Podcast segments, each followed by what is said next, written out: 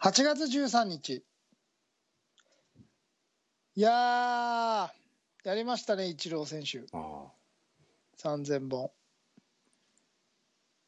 なんかね、打った後に、うんあの、オークリーのサングラスをしてね、うん僕と同じオークリーのサングラスをして、この頬を一筋の汗か涙かわからないものが流れて、うん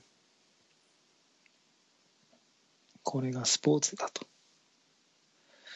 いや、かっこよすぎるでしょ。で、オリンピックもやってるでしょ。うんあのーウェイトリフティングって世界最高のスポーツだと思ってるんですけど、へ三宅さん、どう取ったじゃないですか。あれ、最後持ち上げた瞬間にね、邪悪で、えうんやったーって口が言ってるんですよ。僕、あれを見た瞬間に、うん。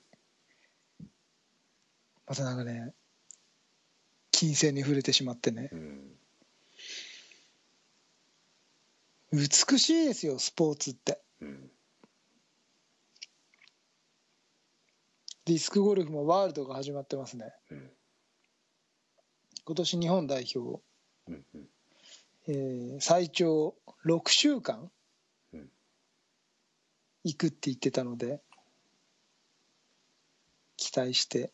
もう土曜日このオンエアの時にはもう何日目かになってある程度の結果は出てると思うんですけど楽しみですよね。この本当にね夏休みなのに寝不足みたいな。スポーツは美しい。でもスポーツは体に悪いからやらない方がいいですよ。僕の持論なんですよ。スポーツは体に悪い。でもスポーツは美しい。でもこの経験は何事にも変えられない経験だと思うのでスポーツっていいですね。はい。ということで今週も何の話題でしょうか。東京スタイリッシュスポーツレディオスタートです。Tokyo Stylish Sports Radio.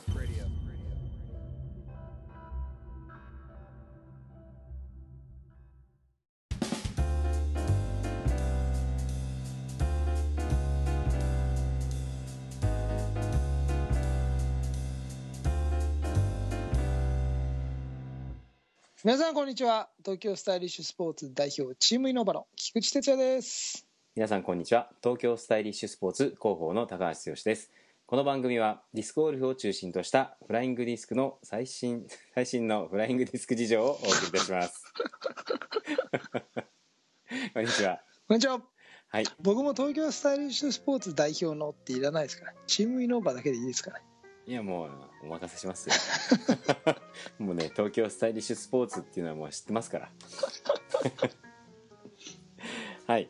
ということでえっ、と何の話題かと問われて今日はバカルディのモヒートです。ああなるほど。美味しそうですね。えー今日はね私あの、うん。仕事帰りになんだっけな。レ違うな。赤玉パンチを飲みましたよ。うん。なんか懐かしくないですか？赤玉うん。はい。まあちょっとそんな酒の話題で、えーちょっと軽くジャブジャブってみたんですが。あ、もしかしてビール？はい。今回はですね、えー先週が、えー思いのほか硬い内容でしたのでは今週は、えー夏のお気楽企画。い。お。ということで T2 の、えービールビール談義をお送りしたいなと思うんですがおうおおおおどうしましょうかいいですよ。はい題してこのあのちょっと一昨年前に、うん。えーディスクに行ける車7選を、えーご好評のうち、えー終了しましたけどもディスクに行けるビール7選。どうしましょうねディスクに行けるディスクの後に飲みたいビールあそうだ、はい7選。っていうようなテーマでどうですかちょっとあの私ビールえー全然いいんですけどはい明るくないんですけど全然いいんですけど、はい。深すぎますよね。いや深いビかールって。ああ深いか浅いかをもうすら分かんないのでその辺あのうんちくを垂れていただきたいなと思うんですけども。うん。はい、ということで、えーまあ、夏の特別企画、えー T2 が語る、えーディスクをなん？ディスクを投げた後のビール7選をお送りしたいと思います。これだって。はい。これを飲めっていうのをね。どうですか？いやーた壮大なテーマですねはい。まあ、お盆なので、皆さんもあの、お気楽に聞いていただきたいいいですねはい、思いますが。うんうん。なんか、あれですか？ちょっと話すネタ的には、ありますか？ね、ないんですよ今日子供が熱出して一日間病してるんで なんだなよ。用意してくださいよ。ちょっと待ってくださいここにね、はいうん僕のこのパソコンの前にね必ずこの2冊が置いてあるんですよね、何それ？お何これ？知識ゼロからのビール入門？そうそれとこのえーっと、ビールの基本。っていうこの2冊をは本当にずっと必ずもう机の前に置いてあってビール飲んだ時に、あ、はい。あこれはと思って必ずこれをねうん。手に取るんですよなるほどねは。え、そしたらどうしましょうかね？ちょっと、私も含めて、あの、まあ、ビールとかお酒得意じゃない人とか、あの、詳しくない人のために、7選、銘柄7選行く前に、簡単に触れます？あじゃあ銘柄とかいきなり言ってもうん。分かんないんで、はい。ビビールとは何かっていうところをちょっと触れさせていただいて どうぞどうぞ。で皆様ではい。自分たちで選んでくださいっていう感じしますか、ねはい。ぜひ、じゃあその、通りお願いします。そうしますか。はい。まずねえビールっていうのはえ。うん。あのー日本で飲まれてるビールっていうのは、はい。ビールって実はすごいスタイスタイルっていうのがあってスタイル？ビールのスタイルっていうのがあるんですよ、はい。なんて言うんだろう？えっ、とえ、それはドイツビールことれかあくまで違う。あくまでディスクで例えるとパッドアプローチ。ミッドレンジドライバー、うん。で分類？あぶうんがあるんですよ、はいビールも実はほうで日本の5大メーカーが作ってるビールアサヒキリンサントリー札幌オリオンうんうんの作ってる、えー主力ビールっていうのがうん。全てピルスナーっていうあーあ、なるほど。聞いたことありますよ。ピルスナー。いうじゃスタイルなんですね全部？全部ピルスナーですねえだから日本人っていうのはー、うん。ビールイコールピルスナーっていう風に刷り込まれてきちゃったんですよほ確かにピルスナーっていうのは素晴らしいんですけどう。うん。それは実はビールの全てではなくてですねうん。ビールにはいろいろ存在するんですねほスタイルがね。っていうところからまず触れていこうかなとなるほど。これ30分で終わるんですか？この話で終わるわけがないですよね はい。でできるだけこうコンパクトにね、はいえーお願いします。でその仮面上面発酵の仮面発酵っていうのがあってそこすらね、よくわかんないです上面発酵さ上の方で発酵する？あのそうですあの温度が高くてうん。高い温度で発酵してう、ん。まあ、あの香りとかその割と常温というかあんまり冷やさないで飲むんですよね、えー。上面発酵ビールっていうのは、うんそれが最近いわゆる今最近すごいクラフトビール流行ってるでしょ。それっていうのは結構上面発酵が多いんですよ、うんそれがあのすごいあの例えばちょっと酸っぱいビールとか。バナナみたいな匂いすああ、ありるますね、ありますね。バイゼンっていうんですけど、うんうんそういうビールとかうんあとはワインワインみたいにアルコール度数が高いうん。ビールバーレーワインっていうんですけどそういうのがあったりとか、うん僕の好きな例えばペールウェールとかうん。あの名前聞いたことあるなんとなくな聞いたことあるでしょ、な。うん。ブラウンウェールとか最近最近流行ってるからはい。そういうのはその上面発酵っつってビールの風味を楽しむうん。コクを楽しむビールで、うんそれに対して仮面発酵っていうのは4度とかで発酵させるんでうん。冷蔵庫でしっかり冷やしてうん。キュッとキレで飲むビールなんですようん。これあの、なんですよ。えっ、と、ピルスナーの中は仮面発酵。仮面仮面発酵です。じゃあ日本のビールメーカーが作ってるのは、全部仮面発酵へだけど最近はー、うん。あのーえーえな青い青いプレミアムモルツとか上面発酵で作ってたりとかあとは僕の好きなベルグシリーズ。あー、はいはいはいはい。あれは全部上面発酵なんあですね。ー。あれ美味しいですよね、ベルグ。あれはなんかいわゆる今までのビールと違うでしょ、うんうんうんちょっと味があるそうそうそうそうそう。癖がちょっとなんか味があったり香りがあったりっあれは上面発酵なんですよ。えその水曜日の猫とかさあるじゃん。あれあれはヤヤッホーブルーイングって言ってブルワリーが作って何そてれ？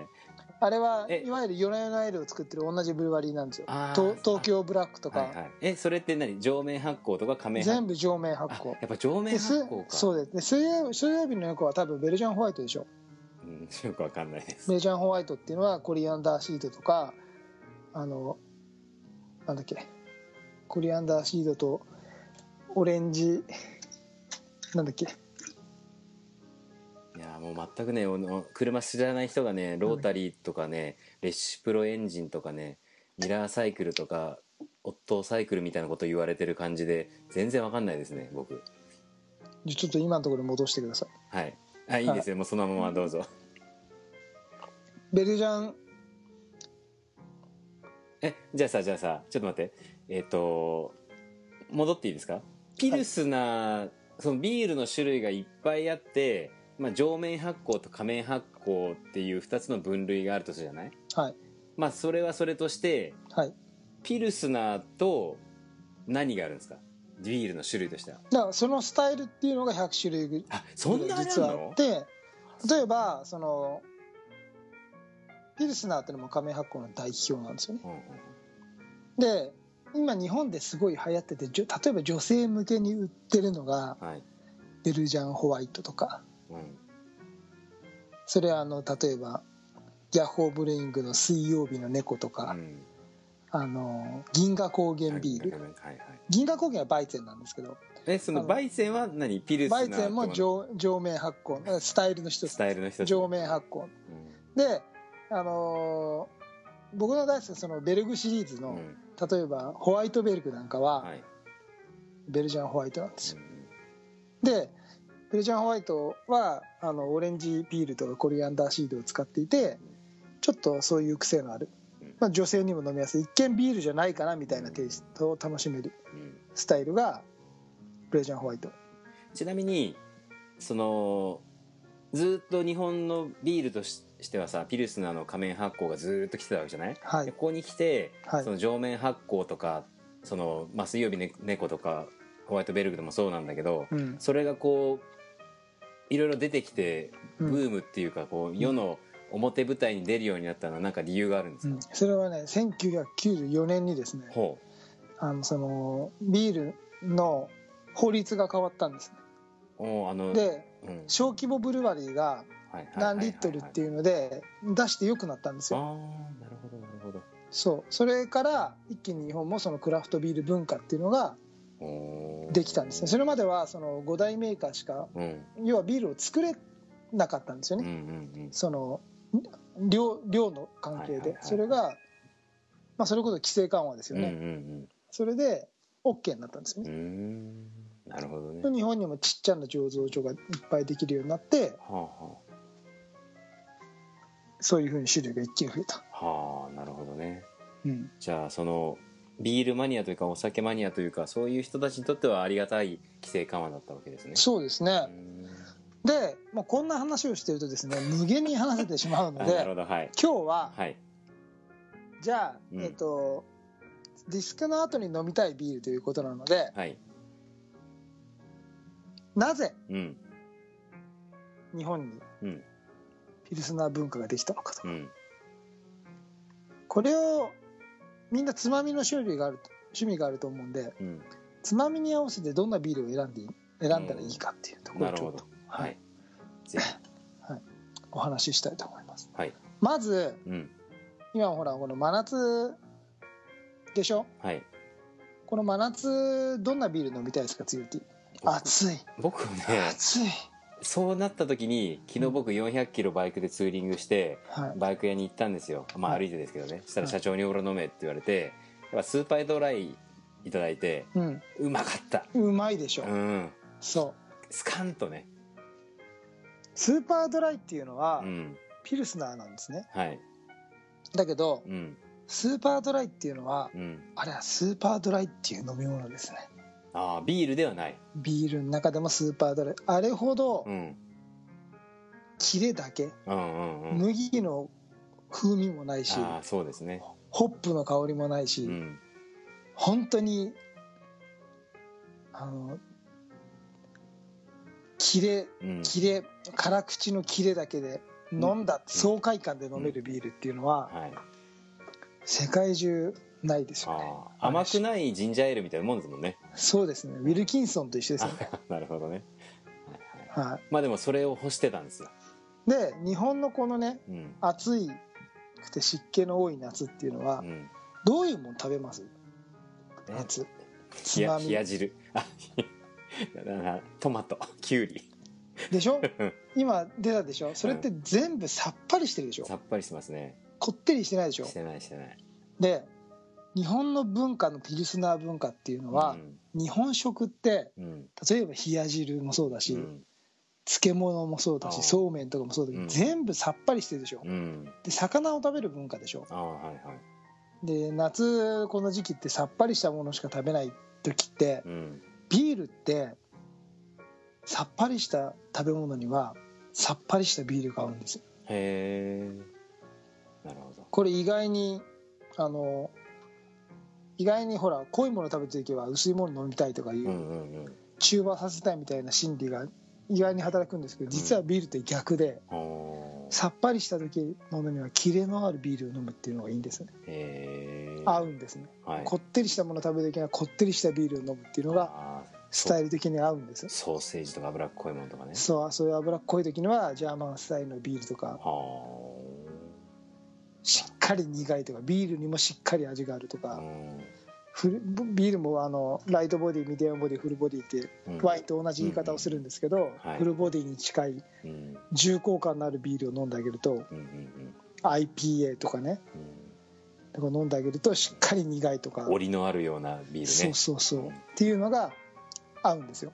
だけど日本っていうのは例えば寿司食べたりああ確かに焼き魚食べたりっうんていう文化はピルスナー文化なんです。それで日本は一気にピルスナーあなるほど。まあ一応理由はあるわけだね。ピルスナーそうですねが流行ってるね。うん、うんだけどほらあのもうその戦後ねうん西洋文化食べ物も全どんどん西洋化してきたわけじゃないですか、はい。それでこうやってビールが西洋食べ物もそういうものになってきたからビールもそういう風になってようやくそっちが追いついてきただかなるほらビールだけで食前酒食べながら食後デザートまでいけちゃうんですよ本当どは、へはい。えなるほど。はい、だからそのスーパードライなんかはうん。もう超キレだけで勝負してるうん。ビールで。はい。一番搾りとかうん。まあ、すごくバランスがいいビールですよね。そのキレと。あんまりコクはないんですけど。うんうんどちらかというとスーパードライ寄りなのかな。でもすごくバランスのいいうん。あの麦の味もちゃんとするしうん。麦のコクも残しながらっていうビールで。うん。でモルツ新しいモルツ美味しいですね。ね全然知らないです。新しいモルツもすいごいサントリー、うん。すごくバランスが良くて。モルツはやっぱりねプレモル持ってるだけあってう、ん。あのモルツにもすごくこだわってうんあのすごい澄んだ味がしますよね。は素材の味が出てるというかもモルツはそういう味がして僕はねあうん。札幌の黒ラベルが好きなんですよね、これ一押しなんですけどほあのピルスナー日本のピルスナーの中で一番美味しいと思ってるのが黒ラベルで。僕自分の結婚式も黒ラベル出しましたからね。はあそうなんだ。へこれが絶対一番うまいと。え何が違うんだか僕はねあの麦の風味が好きなんですよ。あビールってうん。味があってから苦味が出てくるうん。順番。わかります？まあなんとなくね。ラガーは苦いなっていうのはぐ ラガーとかはそのホップの香りがはい。強いんですよ。ホップが強くてうん。へビールの苦味っていうのはホップなんですね。えそうそれであまあいいやちょ今ピルスナーの話なんでうん。ビールの苦味っていうのはホップから来るんですよ。はい。そう。でホップってなな何かというとうん。防腐剤なんですよもともとは。防腐剤？へ防腐剤。ビールを腐らせないための防腐剤としてホップを入れてた。えのがビールのその後から来る爽快感とかうん。苦味っうん。ていうところがホップで。でもそのなくてもともとホップじゃなかったんですけどへえその500年前にねビール純粋令っていうのがドイツで法律ができた時にうん。そのビールというのは大麦とねうん。水とホップしか使っちゃいけないっていう。ドイツでは法律ができたんですよ。だからビールは今のクオリティをドイツでは保ち続けてられるっていう。は500年前の法律ですよ。あなるほどね。それを守られていてそのホップっていうのがうん使われててそのホップもうん。面白くてイギリスのホップなんかはすごくあのなんて言うんだろうな。まあ純粋に深い苦みがうん。あるのに対して同じスタイルをアメリカで作ってもうん。アメリカのホップっていうのはちょっと柑橘系の香りがするんですよね。へええそのホップ自体は植物なの？植物です植物ですっへていうのが、えはい。そので同じスタイルで使っ作ってもうん。例えばペールウェールっていうビールなんかも上面発酵なんですけど、うん。イギリスのブリティッシュペールエールとアメリカのアメリカンペールエールっていうのは若干その最後の苦みの種類が違ったりするんですよ。なるほど。まあちょっとまた脱線したんでピルスナーに戻しましょはい、うでオリオンなんかはうん、やっぱ沖縄なんであまり、まあ、正直水が美味しくないんですよね。ああ南国で。うん。うん。水が美味しくないところのビールなんででもその割にはオリオンっていうのはうん。オリオンの味がするんですよね。これが、えオリオンってさその醸造所？まあ、沖縄ですよ。沖縄なの、はい。沖縄だけなの？今だけなのかな、うん。でも沖縄ですよ。あでもこのオリオンもねそのオリオンやっぱあの日本人心理なのかな？沖縄に行くとオリオン飲みたくなる。ー、あーなるほどね。うん、これがオリオンの味だっていう味をちゃんとしっかり確立してて。はい。好きな人にはたまらないです沖縄の人なんてオリオンで育つんでオリオン。やっぱりオリオンだろうって。そうなんだ。ちょっと脱線していいですか？さらに。僕あの住友の子会社にで働いてた時があってはい。あの水の分析してたんですけど、はい。アサヒビール四国工場とかアサヒビール吹田工場とか行って四国工場なんか水がきれいでそこの水使ってるからうまいんだぜみたいなまあ四万十川ね。はい。四万十じゃなかったかな。あ違うんですか？うん。そうそう。ちょっと愛媛愛媛の方なんだけど、はい。そう。美味しい水で作りましたみたいな歌い文句にしてたんだけどこれそれいろいろ違うんですね。今モルツがやってるでしょ？その工場別。ああやってます。あの TOKIO TOKIO じゃねえよ。嵐が。ね。はいはいはい、うん。うんうんうん。やってますよね、はいはい。なんかやっぱその辺ので違ってきちゃうものなんですね。あのね水はね硬さによって違うんですよ。硬さ水の硬度によって味が変わるとは言いますよねビールはね、へそのどこの川だとかどこの水系だからどういう味がするかっていうのは僕はちょっと分かんないんですーけど、水はね硬さによってビールの味が変わるっていうのはうん。よく言いますね、なるほだからろどのぐらいろ過をしてるかとかによって、あの全然ビールの味が変わるほーなんだっけな上面発酵は硬い水のが合う合うんだっけな。普通にこう水だけを飲むと香水を飲むとまずいですけどね。僕嫌いなんですよ、僕もね香水あんまり好きじゃないんですよ。うん。だけどその癖の強いビールっていうのは硬い水で作った方がうん。その味を出し切れるみたいなのをちょっと聞いたことがありますね。はい。そっか。僕もねそこまで水がどうのまで詳しく知らないんですけどうんでも上面発酵ビールは硬い水を使うっていうのはね確かきそんなようなことを聞いたことがありました。なるほど。はい、そしてえっ、とどうします？ディスク終わって飲みたい7戦まあはい。みんな大体和風居酒屋に行くじゃないですか。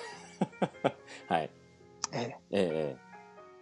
ピルスナー飲んでればいいと思いますよ。そういう結論？あのね、はい。なぜかというと、うん。ピルスナーうまい。あそう。ピルスナーもうまいというかピルスナーはうまい。え。ーやっぱりこれだけ日本で根付きますようねん。で、まあ、おすすめとしてはうんえっ、と一番コスパのいいおすすめとしては、はい。えー札幌から出てるですね、うん。ホワイトベルグシリーズですね、うん。T2 がよくご愛飲してる、はいはい。こういうこういうマーライオンみたいなそうですそうですそうです。あれは、えー、と定番のホワイトベルグっていうベルジャンホワイトスタイル。有名なんだったらヒューガルデンホワイトとか。でも1本瓶で買うと400円とか平気でしちゃうのがホワイトベルグはまあヒューガルデンホワイトほどコクがないんですけど、うん。それでもこの第3類でこのコスパでこの味が出せるんだっていうヒュあのベルジャンホワイトスタイルをまず入門としてはですね最高。そして今この夏にはですね、はい。あのクリスタルベルグっていうのを今出してます。うん。でクリスタルベルグはですね、はい。えっとまあセゾンビールっていうスタイルなんですよ。スタイルとしてはね。ななんですか？それピルスナーのあそうみたいですそうな感じですそうです。はい。上面発酵のセゾンビールってスタイルなんですけどあの飲んだ感あベルギーのビールなんですよセゾンビールって、はい。で夏に飲むビールであの割とホッピーな感じでホップな感じであの爽やかに水みたいに飲めちゃううんっていうビールなんですけどはい。あのねあのクリスタルベーグルに関してはセゾンというよりはどちらかというと僕はアメリカンライトラガーみたいな感じを受けてて、うん。アメリちょっと柑橘系な感じがするんでアメリカンライトラガーだとバドワイザーとかとかになっちゃうんもっと抜けちゃうんですけど、水飲んでるみたいで抜けちゃうんですけど、うん。その最後にちょっと来るのがアメリカンのビールのテイストに似てるなっていうのをうん感じたので、はい。クリスタルベルグもですね、うん。割と日本食にも合いますね。うん。えあの上面発酵クラフトビール入門としてははい。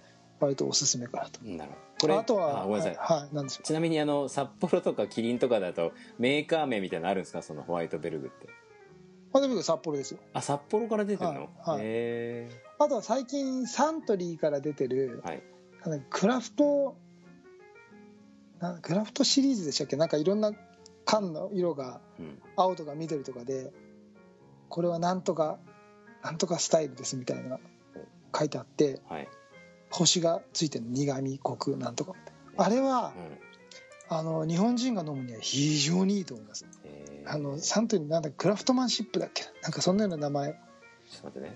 サンサン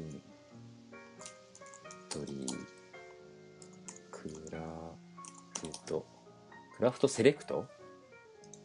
そういう名前かもしれない。クラフトセレクトクラフトでバイツェンとか出てますよ。ああそうかもしれない。えーとね缶ビールなんですけどはいはいはい。一色になって星がついてるやつ。クラフトセレクトっていうんですかあれ。あ星がついてる？あ星っていうかそのテイストうん。が分かるようになってるやつ。はい。えっ、とねえっ、とサン今緑とかうん青とか赤とか。赤ありますね。クラフトセレクトで。あクラフトセレクトっていうんですか？はい。えっ、とビターエールペールエールサイサイソンとかって書いてあるあセゾンか。セゾンか。それがセゾンビールですよ。はいはいはい。あのあのあれあれクリスタルベルグと。あーこれうまいんすか？このシリーズははい、日本人がまずクラフトビールを飲もうと思ったらうんすごいおすすめ。なぜかというとクラフトビールって輸入が多いんでまず高いんですよ。1はい本瓶で買うと400円とか平気でしちゃうのがうん。これ200円ぐらいで買えるんでうん。まず入門としてはしかもそのいろんなスタイルをそもそもがいろんなスタイルで歌歌ってるんで。うん。バイツェンソールドアウトですよ。でしょ？ゴールデンエールもソールドアウト。でもバイゼンっていう風にして売ってるでしょ？うん。でそれがまずスタイルが分かるじゃないですか、はいはい。でゴールデンエールとかもめちゃめちゃうまいですからね、うん。ソールドアウトですけど、うん。インディアペールエールとかね。IPA ってね。IPA IPA はねインディア IPA の歴史っていうのまたねう美しい歴史があってねこれインディアンペールエールって言うんですよ。ああそうなんだ。でねなぜかというともともとインドっていうのはイギリスの植民地だったんですよ。うんうんうんうん。でね僕が愛してやまない僕イギリスビールが好きなんですけど、はい愛してやまないペールエールっていうのがね、それをイギリスがインドを植民地にしてインドに行くんでうんビールを持ってったんですよね、はい。その時に昔だからほら冷蔵で持ってけないでしょ、うんうんうん。その時にインドにビールを持ってくのにどうしたかって。あこれ書いてあるよ。ホップをいっぱい入れたんです。そう防腐剤でうんうとしてん。うん書いてある腐らせないように。はいはい。そんでインドについて飲んだ時にすごい苦かったんですよ、うん。でホップってさっきも言ったんですけど苦味がビールの後の苦味っていうのはホップなんですね。はい。でも防腐剤としても使っててうん。でインドに持ってくんでそのホップを大量に入れたのを持ってった、それで生まれたのが IPA ってインディアンペール。でそれでインディアンペールエールってインドの。うん。持ってったペールエールなんでインディアンペールエールなんですなるほどね。そうなんですはいました。ペールエールはしっかり苦いんですけどそれに対してイギリスが作ったのがブラウンウェール。苦くないペールエールだよっていうので。作ったのがこれが僕がいまだにもう世界で一番うまいと思ってるうん。ニュニューキャッスルブラウンウェールですよ。なんなんすかそのニューキャッスルブラウンエールえこれはなん何のメーカーのどどこイギリスの。ギリスのメーカーなんですか？はい。メーカーニューキャッスルブラウンエールっていうこの僕の鍵に。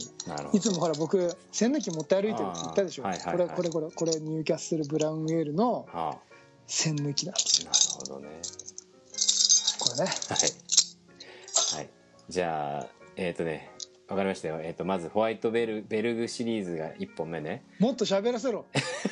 で サントリーのえっ、とねクラフトセレクトシリーズが2種類目ね。じゃあ次行きましょうか。えっ、とねうん。ままずそれでいいと思います、あ、あまあそれでとは、うん。例えばすごいあのプレモルが好きな人はプレモルの青いやつとかあれもねすごい華やかな香りで上面発酵の美味しいビールですよ。うん。あのビールをねなんか楽しもうと思うといろんなスタイルをやっぱり覚えていかないとう、ん。なかなかそのピルスナーの違いだけだと僕も深くまで分かんないんですよね。スタイルが違うと全然味が違うんでなんとなくうんちくを語るにはスタイルを知るといいかなっていうのがすごいあってはいそれにはその第三類で楽しめるベルグシリーズとこのサントリーから出しているなんだっけクラフトセレククラフトトセレクト。これはすあのすんごい入門としてはこんなにいいものはないと思います。うん。ただ若干うん。日本人日本人の舌に合わせて作ってるんで、うん。あのちょっと優しいです。うん。でもあのその1個上を行って、うん。まあ、ちょっと本当は輸入したのを飲むとはいいと思うんですけど、日本のブルワリーの中でそういうのがやっぱりめちゃめちゃうまいのは、うん。ヤッホーブルーイングいや？さっき出たヨナヨナエールとかあ,、あーはいはいれはアメリカンペールエールでね。うんツヨティが先ほどから何回か言った水曜日の猫とかは、あれは水曜日の猫はホワイトビールなのかな？バイツェンなのかな？どっちかですね。はい。あとは東京ブラックとかあれはスタウトかな？今日ブラック。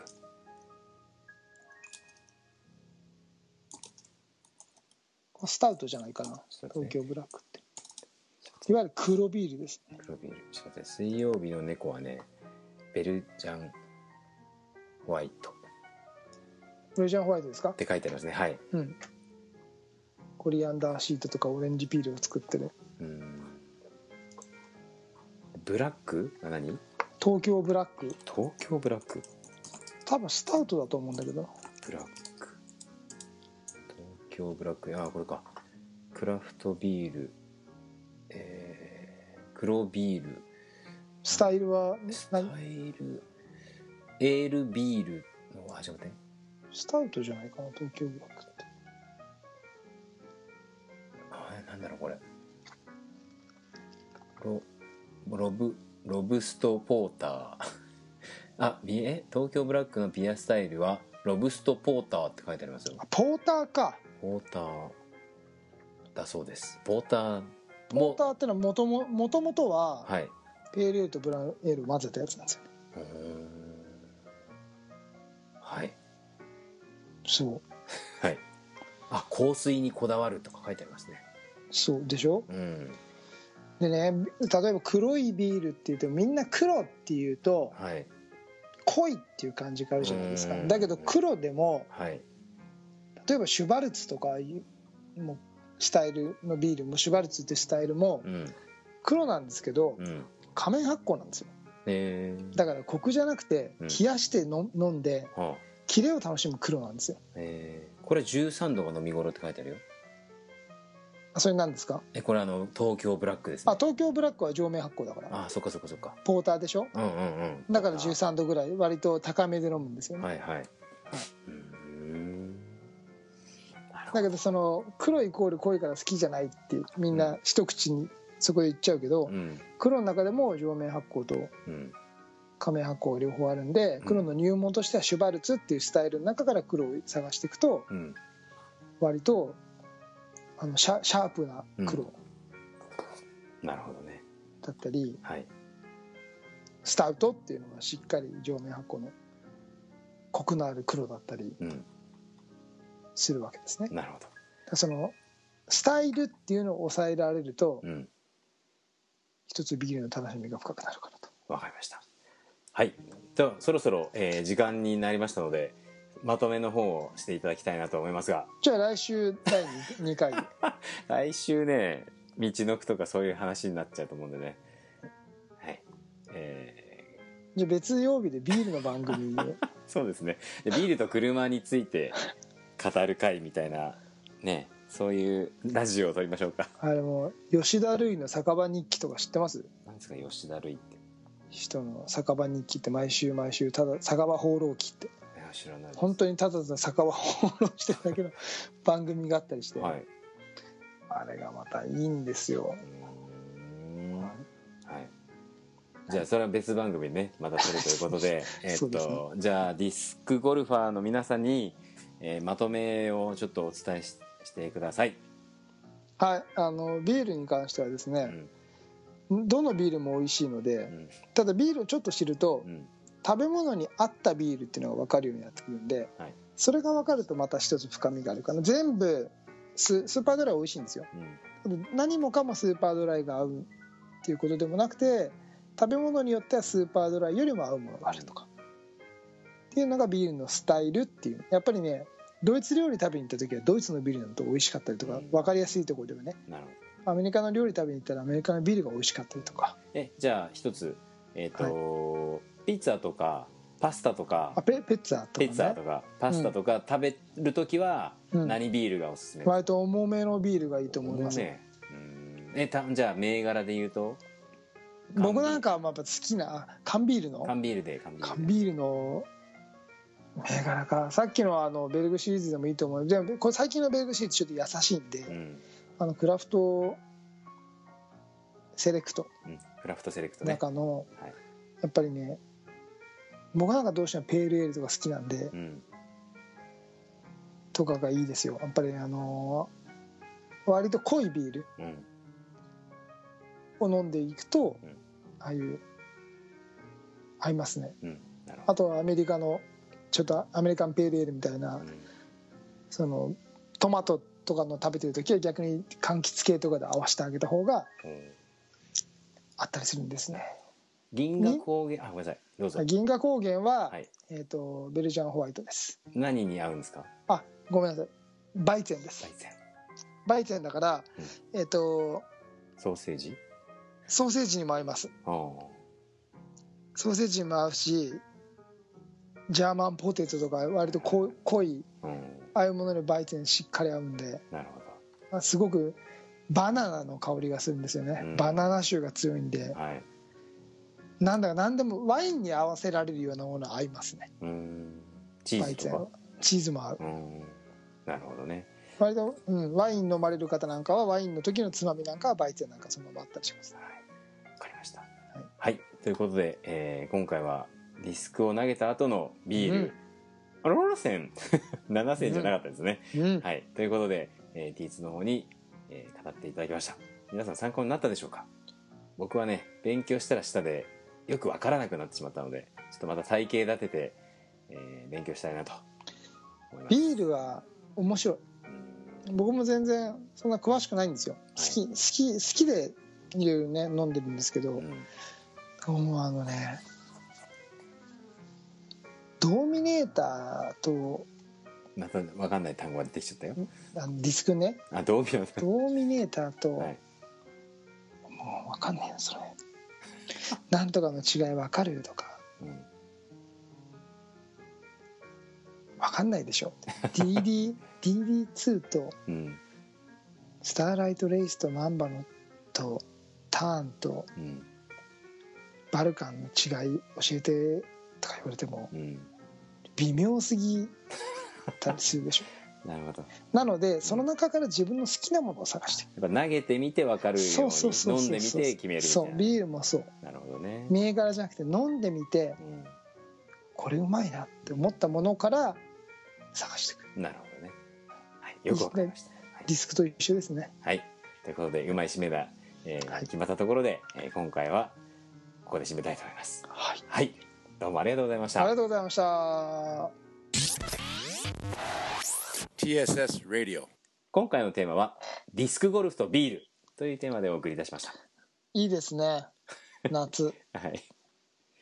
これでもねあのまずは、うん。まあ、今はこれを飲みなさいっていうお店で買えるのは言いましたけどはい。あの飲みに行ってほしい。うん。やっぱりねドラフト生で飲むのと全然違うから、それにはやっぱりですねあれですよ。ヒーローさんのおお谷中ビアホールでしょ。ーああそうですね。もうダントツで。うんうん谷中ビアホールは全部あの自前のクラフトビールでいろんなスタイル準備されてますのでうんはい。私ももちろん行きましたけどうん。何度もね。うん。谷中ビアホールの IPA とかやばいっすよ。超うまい、へー。なるほどね。はい、女性に人気のホワイトスタイルもありますよ。うんベルジャンホワイトもあります。うんうん。ピリスナーもありまあす。あでもでも、はい。今回の話聞くとちょっとねその用語がスッと入ってくるようにはなりましたね、IPA とかね。い特に辰巳とかで投げた後ね谷中日暮里なんですぐ行けるでしょ？うん。でお店にディスクもあるんでね。うん。うんディスクゴルファーにはうん。こんなに美味しい場所はないですよ、なるほど。はい、ぜひ。はい。行ってみてください。はい。はい、えー東京スタイリッシュスポーツレディオでは皆様からのお便りをお待ちしております。はい、お願いします。はい、えー、Facebook ページのコメント欄シーサーブログのコメント欄、えー、ポッドキャストのレビュー欄 T2 つよ T の直接のメッセージでも構いません。はい。皆様からの温かいメッセージをお待ちしております。お待ちしております、はい。Fly to the Future 東京スタイリッシュスポーツレディオ。なんでなんでちょっとえ？これでいいのかみたいな顔していやしてないです。お届けしたのは代表の菊池哲也と。広報の高橋剛でお届けいたしました。それでは皆さんまた来週。さよなら。